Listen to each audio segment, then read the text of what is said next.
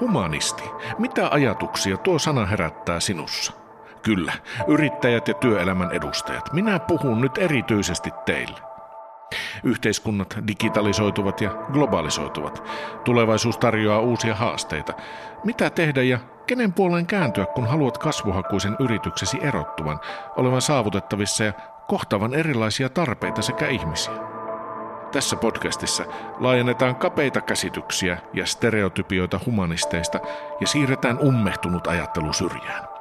Minun nimeni on Tuomas Lius ja tämä on Huhuja humanisteista.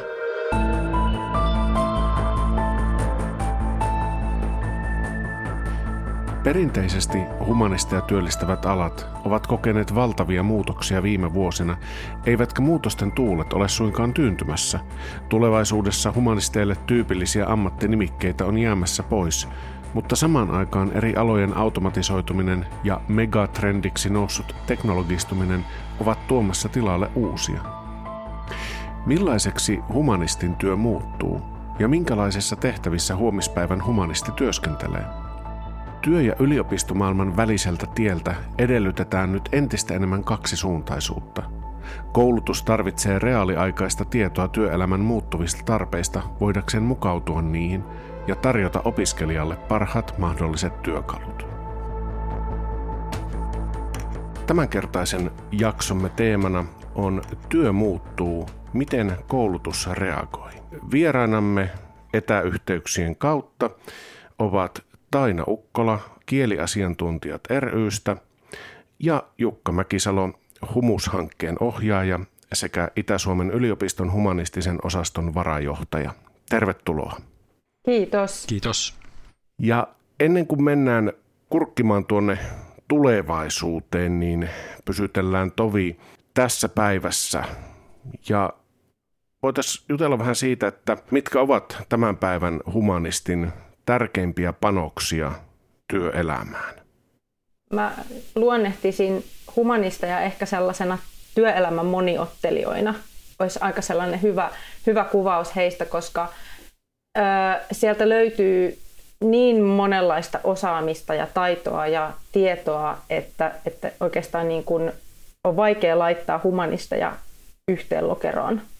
Ja minä täydentäisin tähän niin kuin sen, että että tota, eri yliopistoissa varmasti myöskin niin humanistinen koulutusala, niin se sisältää hieman erilaisia tutkintoja, että nyt jos puhutaan Itä-Suomen yliopistosta, niin meillä se on niin kuin logopediasta, sitten tota, kielten osaajiin, kulttuurialan osaajiin, historian ja tota, myöskin teologia luetaan niin kuin koulutusalana humanistisiin koulutusaloihin, että kyllähän siihen niin kuin hyvin erilaisia sisältöjä ja tutkintoja jo lähtökohtaisesti sisältyy ja sitten eri yliopistoissa tämä profiili on tietysti niin pikkusen erilainen.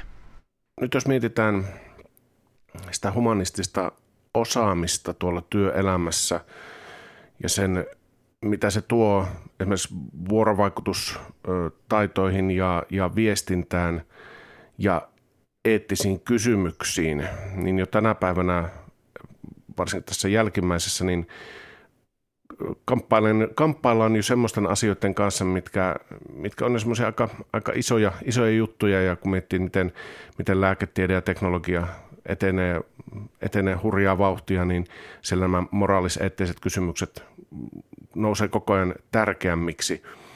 Niin miten, tuota, miten näkisitte tulevaisuudessa, että tulisiko sitten humanistisen koulutuksen, onko siellä semmoisia parantamisen, kehittämisen paikkoja juuri näissä, jos, jos rajataan nämä vuorovaikutus, viestintä ja eettiset kysymykset ihmis, ihmistuntemuksesta, niin jo niin kuin olemassa oleva tilanne on sellainen, että jos otetaan esimerkiksi tuo kääntäjien ja tulkkien koulutus tässä niin kuin esimerkiksi yhtenä, niin se on jo kokenut niin kuin kovin rankkoja muutoksia niin kuin ihan yleisen digitalisaatio ja niin kuin koneoppivien järjestelmien kautta, että, että mehän emme enää niin kuin kouluta kääntäjiä. Se perinteinen käsitys kääntäjästä on varmasti niin kuin maalikolla niin tämmöinen kaunokirjallisuuden kääntäjä. Se on hyvin niin kuin semmoinen tunnettu. Mutta tota, itse asiassa kaunokirjallisuuden kääntäminen on vaan markkinoilta niin kuin noin pari prosenttia kääntäjä. Se, se on enimmäkseen siis 98 prosenttia muuta kääntämistä kuin kaunokirjallisuuden kääntämistä. Ja tota, se on kokenut ison, ison muutoksen, koska, koska tuota, konekääntämistä käytetään nykyisin pääosin siinä ja kääntäjä toimii siis vain sen konekääntimen ja sitten tulevan lukijan välissä niin kuin tämmöisenä laadunarvioijana ikään kuin. Ja niinpä me, me koulutetaan jo niin kuin nyt niin tämmöisiä käänteistä niin laadun arvioijia. He tekevät työtä sen koneoppivan järjestelmän kanssa ja ihmisiä varten.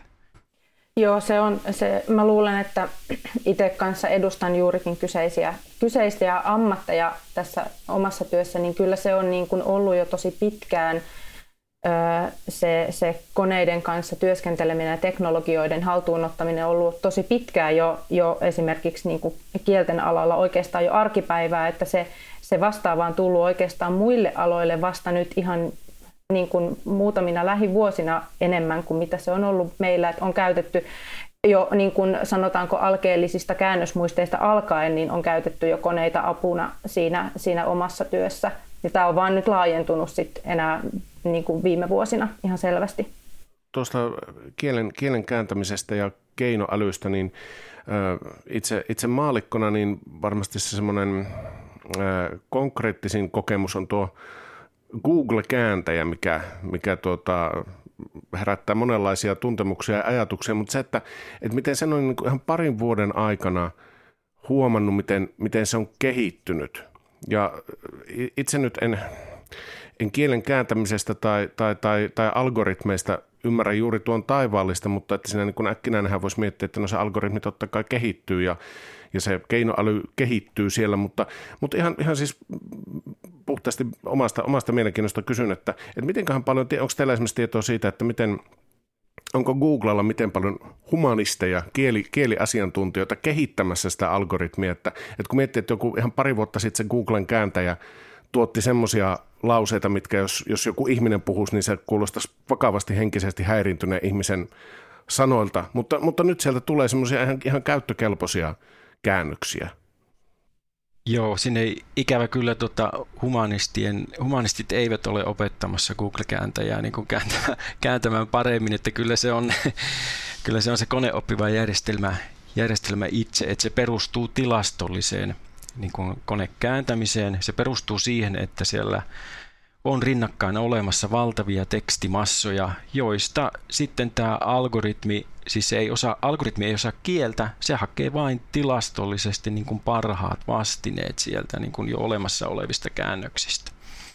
Ja silloin kun tekstimassa on olemassa hirveästi, ja, tuota, ja kun järjestelmä on niin kuin tämmöinen ö, neuro, neuraalinen, että se on niin kuin oppiva järjestelmä, niin tota, silloin se yksinkertaisesti niin kuin parantaa, parantaa itsestään suoritustaan koko ajan. Ja tota, silloin nämä, sen omatkin käännökset tulee osaksi sitä, sitä tekstimassaa. Ja tämä on se syy, minkä takia se niin kuin hitaasti ja varmasti paranee koko ajan se konekääntimien laatu niissä kielissä, joissa sitä tekstimassaa on. Ja, ja pitkään on saatukin kohtuu hyviä tuloksia esimerkiksi englanti-espanja mm. kielipareissa ihan just jo pelkästään niin kuin eh, samanlaisen tällaisen kielellisten yhtäläisyyksien vuoksi, että siellä ne rakenteelliset niin kuin asiat on pitkälti samoja, mutta sitten taas englanti ja suomi on jo siinä rakenteellisuudessaan niin kaukana toisistaan. Mutta jos tuohon mennään nyt sitten niin kuin tähän varsinaiseen asiaan, eli siihen, siihen ihmisen ja ihmisen niin kuin siinä humanistin siinä teknologian ja ihmisen välissä, niin tota, siihen tarvitaan niin kuin tavallaan sitä laadunarvioijaa sitten, ja että minkälainen teksti, ei se kone tuottaa vain yhden niin kuin käännöksen, se ei tuota sieltä kymmentä erilaista käännöstä niin kuin erilaisia viestintätilanteita varten. Se tarvitaan ihminen kuitenkin arvioimaan, humanisti tarvitaan arvioimaan siihen se viestintätilanne. Ja, ja kone harvemmin ymmärtää konteksteja, että jos sanalla on jo ihan yksinkertaisesti, jos yhdellä sanalla on monta merkitystä, niin se ottaa sieltä sen useimmiten esiintyneen, eikä välttämättä sitä, joka sopisi siihen lauseen kontektiin. Sitten siellä on myös saattaa olla, viime aikoina on puhuttu paljon esimerkiksi konekääntämien sukupuolittuneisuudesta ja siitä, että minkälaista kieltä se tuottaa niin kuin sukupuolittuneista termeistä tai ammateista tai vastaavista, että myöskin tällaiset asiat jää helposti huomaamatta.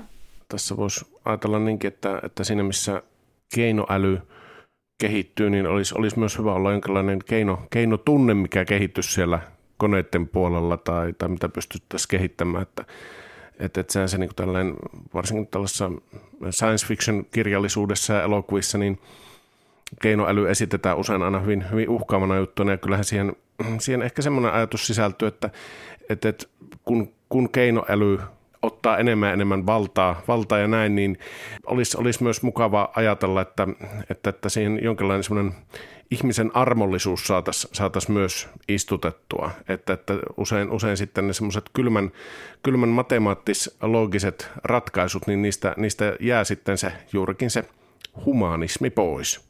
Se on niin kuin oikea, oikeassa yhteydessä oikeanlaista niin kuin viestintää. Aivan, aivan.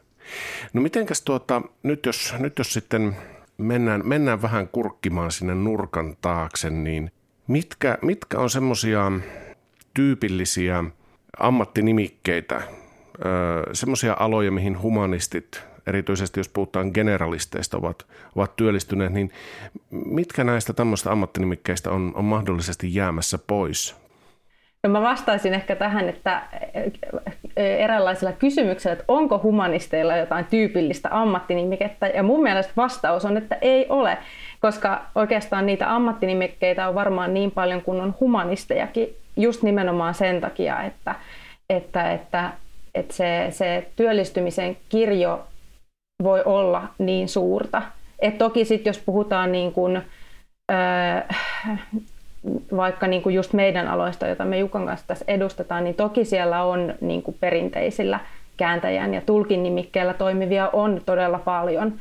Mutta sitten jos mennään yhtään laajempaan työnkuvaan, niin sitten se nimike voi olla mitä tahansa.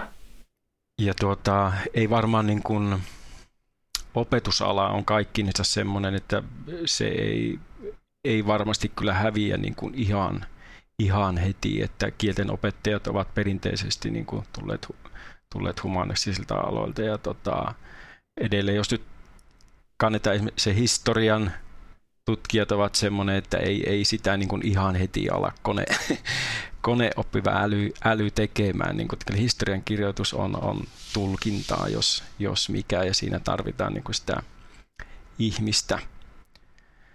Mutta tota, kyllä esimerkiksi tämän niin kuin tämän humushankkeen aikana on, on niin kuin yllättänyt esimerkiksi se, että, että kyllä perinteisestikin humanisteja on paljolti sijoittunut esimerkiksi huolinta-alalle ja logistiikkaan. Ja tota, tämä on vähän tullut meille itsellekin niin kuin yllätyksenä, että siellä tarvitaan ihmisiä, jotka osaavat kieliä monipuolisesti ja jotka niin pystyvät, että se on vuorovaikutukseen perustuva ala, niin kuin tavaraliikenne, logistiikka kaiken kaikkinensa. Ja tota, niinpä meillä esimerkiksi hankkeessa nyt sitten on mukana myöskin niin kuin tämmöisiä huolinta-alan, huolinta-alan yrityksiä, että alan ihmiset itse sanovat, että sinne ei varsinaisesti kukaan ei kouluta huolinta-alalle. Ja, tota, ja niinpä sinne sijoittuu sitten hyvin, hyvin monennäköisiä ja tota, monennäköisillä taustoilla ihmisiä. Ja tämä humanistinen koulutus on yksi, jolla sinne mennään töihin. Joo, se on, se on, toi on mun mielestä todella hyvä esimerkki siitä, että, että, että ei se oikeastaan se, se nimike hirveän vähän kertoo ikinä siitä työn sisällöstä ja siihen mä koen, että tosi moni opiskelija varmasti niin kuin herkästi jää kiinni, että se nimike ei kuulosta siltä, että se työ voisi olla, joka sopisi hänen koulutusprofiililleen. Että tässä on myös niin kuin mun mielestä yksi sellainen ongelma, joka pitäisi ratkaista tai ainakin tuoda esiin, että, että se työ on paljon muutakin kuin vain se nimike. Minkälaista osaamista jo koulutuksen tulisi tuottaa työelämän vinkkelistä? Eli mitä, mitä semmoisia työelämän tarpeita tulisi opiskelijan tietää ja mitä, mitä tämän koulutuksen tulisi, tulisi ottaa huomioon ennen kuin, ennen kuin opiskelija valmistuu sinne suuren tuntemattomaan? Yksi semmoinen iso iso muutos, joka on niin kuin ihan kaikilla aloilla tapahtunut, on tietysti digitaalisten työkalujen niin kuin käyttö. Ja ne on luonnollisesti tullut myöskin niin kuin humanistiselle, humanistisille koulutusaloille, ja tota, niitä pitää vaan niin kuin ottaa lisää, mutta se ei, niin kuin, se ei voi tapahtua sillä tavalla, että humanistisen alan opiskelijat alkaa opiskella yhtäkkiä tietojen käsittelytieteitä tai jotakin muuta, vaan siis on niin kuin nimenomaan sitä, että otetaan käyttöön digitaalisia työkaluja siinä koulutuksessa, ne ovat niin kuin luonteva osa sitä koulutusta, koska ihan samalla tavalla kuin ne on, niiden pitää olla niin kuin luonteva osa työelämää.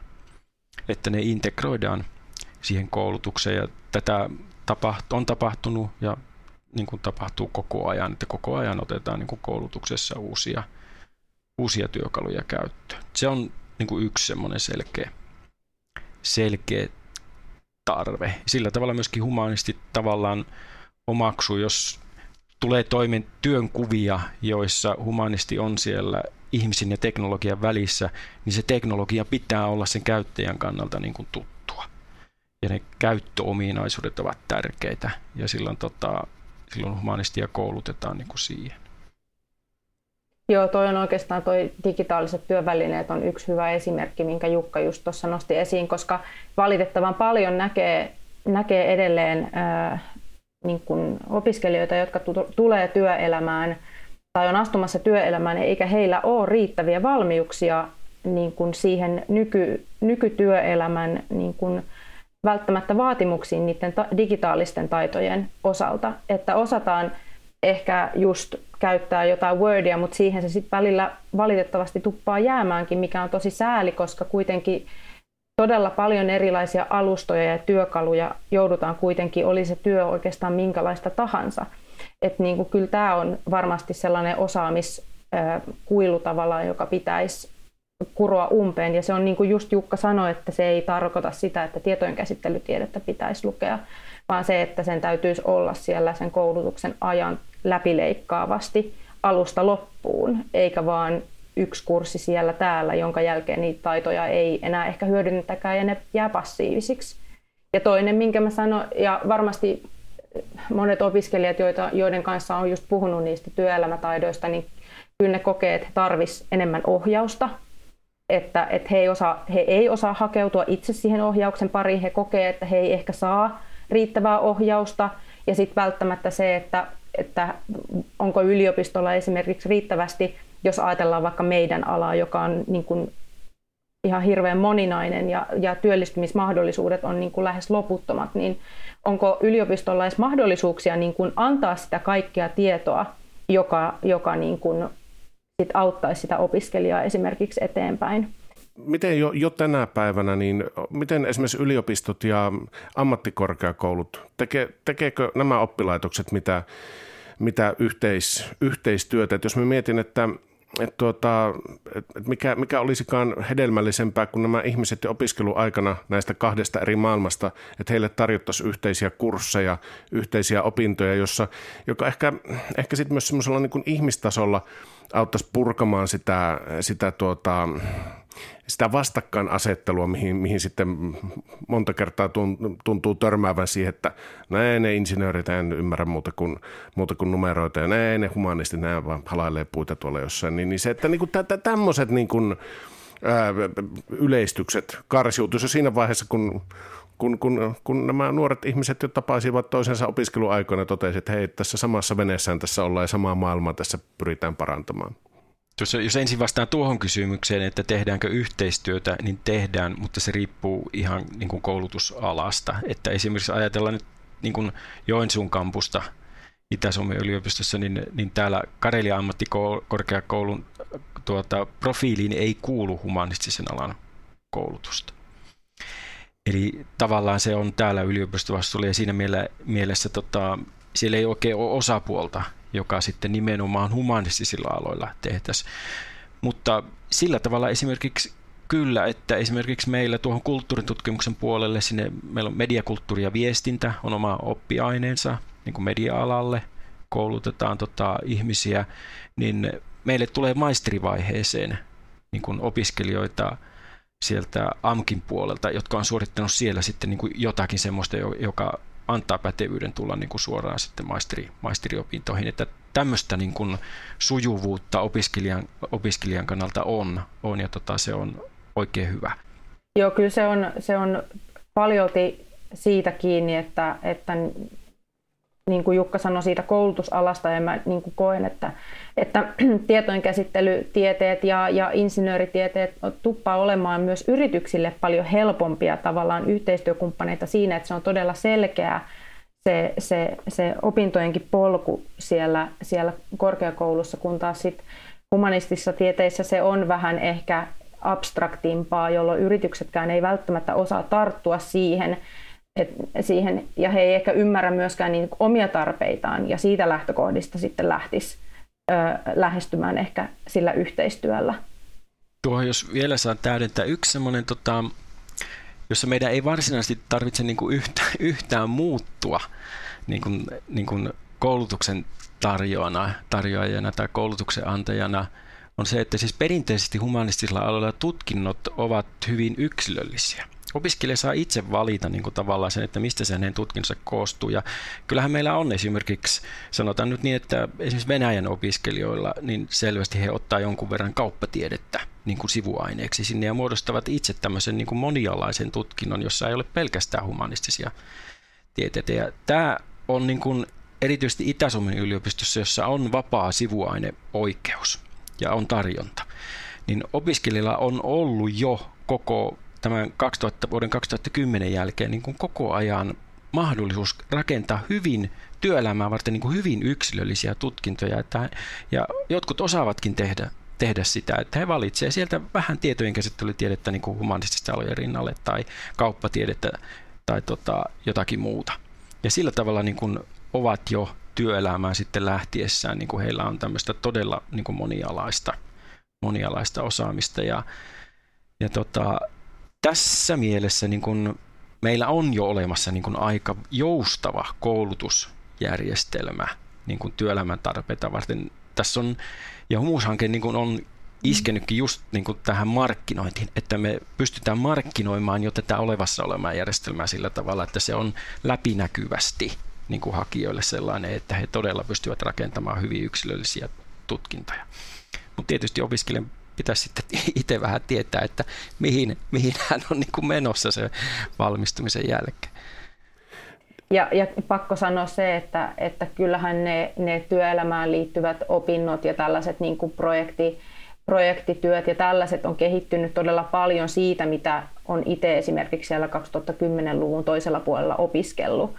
Että niin kuin juurikin Itä-Suomen yliopistossa, niin et, et ne, on, ne on kehittynyt todella paljon siitä, että nyt me kateellisena aina välillä kurssikuvauksia luen, että voi vitsi, kun tuollaista olisi ollut silloin, että olisipa ollut siitä hyötyä. Et niin kuin siinä, siinä mielessä niin kuin on kyllä niin kuin tosi iloinen, että, että se, on, se on kuitenkin kehitystä on tapahtunut melko paljon. Kyllähän se semmoinen kuva, mikä tässä, tässä muodostuu, on se, että, että yliopisto tarjoaa jo tosi hyviä työkaluja. Et, et niin kuin Jukka sanoi, että, että ne, ne, on, ne on siellä olemassa, mutta just se, että, että se mikä on ollut semmoinen yksi äh, ajatus tai ilmiö, miksi sitä haluaa sanoa, mikä on, mikä on näissä podcastin jaksoissa jo aika toistuvasti tullut esiin, on se, että, että, että opiskelijalta kuitenkin aika paljon sitä oma-aloitteisuutta vaaditaan. Että, että niin kuin monta kertaa, tämäkin on ehkä vähän sellainen klisee se ikuisuusopiskelija, niin ehkä, ehkä sitten tässäkin tulee just siihen, että, että nimenomaan semmoinen, mikä on niin tämmöisissä ammattiopinnoissa, niin siellähän on se semmoinen hyvin määrätietoinen, niin kuin tässä oli, olikin just puhe tästä, että miten, miten tämmöiset insinööriopiskelut, ne tähtää alusta asti siihen tiettyyn spesifiseen ammattiin, toimenkuvaan, kun taas, kun taas yliopistolla se polku voi olla vähän hankalammin löydettävissä, vaikka ne, vaikka ne työkalut ja kaikki, kaikki resurssit onkin, mutta se, että opiskelijan pitäisi, pitäisi häneltä pitäisi löytyä sit se kompassi. Ja, ja onko sitten näin, että en, en tiedä yhtään, että miten, itse asiassa tämän voisin pukea kysymyksenkin kaapuun, että mitenkä yliopistolla opintoohjaus, niin onko, onko se miten helposti lähestyttävä, miten, miten sellainen opiskelija, kuka ei vielä ihan – joka on tehnyt jo nämä ainevalinnat ja päässyt opiskelujen alkuun, mutta sitten ei oikein, oikein tiedä, että mitä, mitä tämän kaiken kanssa tekisi, niin minkälaisia resursseja siellä opintoohjauksen puolella? Perinteisesti ei ole katsottu, että se ammatinvalinnan ohjaus kuuluisi niin kuin yliopistolle. Se on niin kuin opintojen ohjausta. Ja, ja tota, niin se on edelleenkin, että kyllä sillä opiskelijalla ollaan, puhutaan kuitenkin jo niin kuin isolta osin niin kuin hyvinkin aikuisista ihmisistä, että, että kyllä heillä niin kuin pitää tavallaan sitten sen opintojen aikana niin kuin muodostuu varmasti jonkinnäköistä käsitystä sitä työelämästä. Ja siihenkin niin kuin juuri tämä, tämä tota, hanke niin pyrkii, pyrkii nyt niin kuin puuttumaan, että meillä olisi niitä työelämäyhteyksiä sen koulutuksen aikana niin paljon, että sille opiskelijalle syntyy sitten kuva siitä, että mihin, mihin hän mahdollisesti haluaa niin kuin suuntautua. Sitä itse opintojen ohjausta kyllä on. Sekin vähän vaihtelee niin kuin koulutusaloittain, että esimerkiksi meillä humanistisessa osastossa on ollut nyt joitakin vuosia tämmöinen, niin me itse kutsutaan sitä oma, oma opettaja niin kuin järjestelmäksi, että sen kandivaiheen ajan niin opiskelijalla on tukena siinä opintojen ohjauksessa niin ihan niin kuin oma opettaja tavallaan. Ja sen lisäksi meillä on sitten myöskin hallinto, opintohallinton henkilöstöä, amanuenssit ihan koko ajan päätoimekseen, niin myöskin antavat opiskelijoille niin kuin sitä opintojen ohjausta. Mutta tota, se on aika, ei ole ihan helppo mennä aikuiselle ihmiselle sanomaan, että nyt otat sitten tuosta toi ja ton paketin ja menet tonne töihin. Kyllähän se tietysti vaatii siis todella paljon omaa niin kuin perehtymistä ja, ja, ja vähän ehkä niin kuin vaivannäköä siinä, että löytää, löytää niitä mahdollisuuksia. Toki siinä mun mielestä ehkä koulutuksen täytyy sitten kuitenkin olla apuna, että pystyttäisiin niin suuntaamaan, että jos sua kiinnostaa nämä, niin, niin tässä on näitä mahdollisuuksia. Ja sitten toki sit, jos on hyvät työelämäyhteydet, niin sitten toki niiltä yhteistyökumppaneilta pystyisi myöskin saamaan sitä apua, että meillä on opiskelijoita kiinnostunut tästä ja tästä, olisiko teillä antaa enempää tietoa. Ja sitä esimerkiksi me kieliasiantuntijat ryssä tehdäänkin just paljon myöskin niin kuin humanististen alojen kanssa, varsinkin niin kuin meidän alojen, että tarjotaan niitä erilaisia mahdollisuuksia tai näytetään niitä erilaisia urapolkuja. Joo. Vielä, vielä palataksemme näihin tuota, oppilaitosten väliseen yhteistyöhön. Ja tuota, siihen, mistä tuossa oli jo aikaisemminkin puhetta siitä, että miten, miten humanistin ää, rooli varmasti jo, jo tänä päivänä ja tulevaisuudessa tulee olla asettua ikään kuin tulkiksi sinne ihmisen ja koneen väliin. Ää, niin mitä, mitä ajattelette siitä, että, että kannattaisiko humanistien kouluttautua kouluttautua sillä tavalla, että heidän opiskeluihinsa tulisi myös tämmöistä valmiuksia teknologiseen osaamiseen, vai kannattaisiko, kannattaisiko tuota, näitä insinöörejä houkutella, tai houkutella, vaan siis tarjota heille, heille mahdollisuutta opiskella sitten näitä ihmis, ihmisymmärryksen taitoja? Mä sanoisin, että vastaus on varmaan jossain noiden kahden välissä ehkä si- mä näkisin sen niin, että, että, että, että joskus vähän turhaan tehdään sellaista vastakkainasettelua insinööritieteiden ja humanististen tieteiden välille, mikä ei oikeastaan ehkä todellisuudessa siellä varmaan työelämässä enää olekaan se todellisuus, vaan se, että parhain, parhaimmitenhan niitä tuloksia voitaisiin saada, kun, kun työskennellään ä, tällaisissa moniammatillisissa tiimeissä, että siellä on niitä insinöörejä, siellä on niitä ekonomeja, humanisteja, et, et siitä varmaan saadaan se paras tulos, ei niinkään, että, että nyt yhden ryhmän täytyisi jotain tiettyjä ominaisuuksia itselleen saada. Tuosta vastakkainasettelusta ylipäätään, niin kun, mulla on semmoinen käsitys, että siinä on niin kun ainakin puolet on todella niin kun semmoista tiedon puutetta ja niin kun markkinoinnin puutetta ja muuta, että, että siinä mielessä on ihan totta, niin kuin se, että meidän pitää yksinkertaisesti ryhtyä niin kuin vaan markkinoimaan näitä koulutuksen luonteita ja niin kuin sitä niin kuin avoimesti, niin kuin Tuomas sanoi, niin kuin paljon, paljon enemmän niin kuin jakamaan sitä tietoa, että mihin näillä koulutuksilla niin kuin oikeasti sitten mennään töihin ja tota, se on niin kuin se tärkeä osa, että syntyy niin kuin tavallaan ei pelkästään opiskelijoille, vaan niin kuin ylipäätäänkin niin kuin yhteiskunnassa syntyy sit se oikeampi käsitys siitä, että mitä, mitä näillä koulutustaustoilla niin sillä yhteiskunnassa, yhteiskunnassa sitten niin kuin tehdään. Ja kyllä mä ehkä näkisin myös, että, että vastuu olisi myös niin kuin ehkä yhteiskunnassa ja siellä elinkeinoelämässä myöskin tutus, ottaa selvää siitä, että mitkä ne, mitkä ne on ne humanistien potentiaalit, eikä vaan katsoa kapeasti sitä niin kuin jotain substanssiosaamista, kun se on kuitenkin vaan yksi osa-alue siellä työelämässä, jota sitten loppujen lopuksi tarvitaan.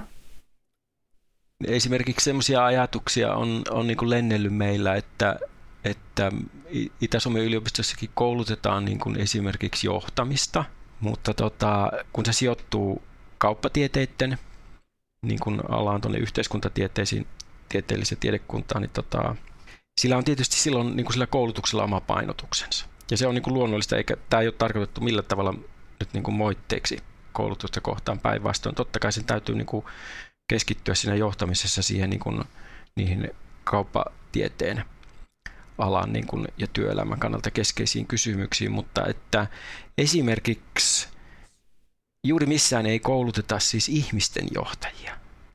Ja niin kuin tämä voisi olla tavallaan niin kuin esimerkiksi semmoinen, jonka jos, jos olisi rohkeutta, niin jonka humanistit voisi kaapata niin kuin, vähän niin kuin itselleen. Että, että me alkaisimmekin kouluttaa niin kuin ihmisten johtajia. Tämähän perinteisesti siis suoma, suomalaiset ovat insinöörikansa ja meillä on niin kuin managementtia kyllä hallitaan, mutta tota, sitten se ihmisten johtaminen on vähän, vähän niin kuin tiedossa on niin, on niin ja näin. Ja tota, et ihan hyvin voitaisiin niin kuin tavallaan ryhtyä myöskin vähän tämmöisiä uusia, uusia todella niin kuin koulutusaloja miettimään vähän vapaammin, vaikka pitkä tie on se, että sellaisesta tulisi niin kuin sitten yliopistollinen, yliopistollinen niin kuin oppiaine- ja koulutusala, niin siihen on, siihen on pitkä tie, mutta tota, tämmöisiä, tämmöisiä rakentamaan niin kuin yhteistyössä, koska tota, kyllä meillä niin kuin tiedossa on, että se että vuorovaikutukseen ja viestintään liittyvät työtehtävät eivät tulevaisuudessa vähene. Ja musta on ihan mielenkiintoista ajatella, että, että Euroopassa tai, tai Briteissä oikeasti johtajilla on nimenomaan sitä humanistista koulutusta siellä mm. taustalla ennemmin kuin jotain teknillis, luonnontieteellis, matemaattista tausta, taustaa. Ihan just sen takia, niin kuin Jukka sanoi, että se, se, se ihmisten välinen vuorovaikutus ja viestintä ja se semmoinen on paljon niin kuin arvostetumpi taito kuin sit se, se varsinainen management. Että, et kyllähän tässä täytyisi niin kuin myös jonkunlainen asennemuutos olisi ehkä tarpeen myös täällä suomalaisessa yritysmaailmassa. Loppukevennyksen näyttäisi se käyntikortissakin hyvälle, kun se titteli olisi ihmisten johtaja. Joo, siinä heti syntyy ammattinimikkeitä. Kyllä. Mm.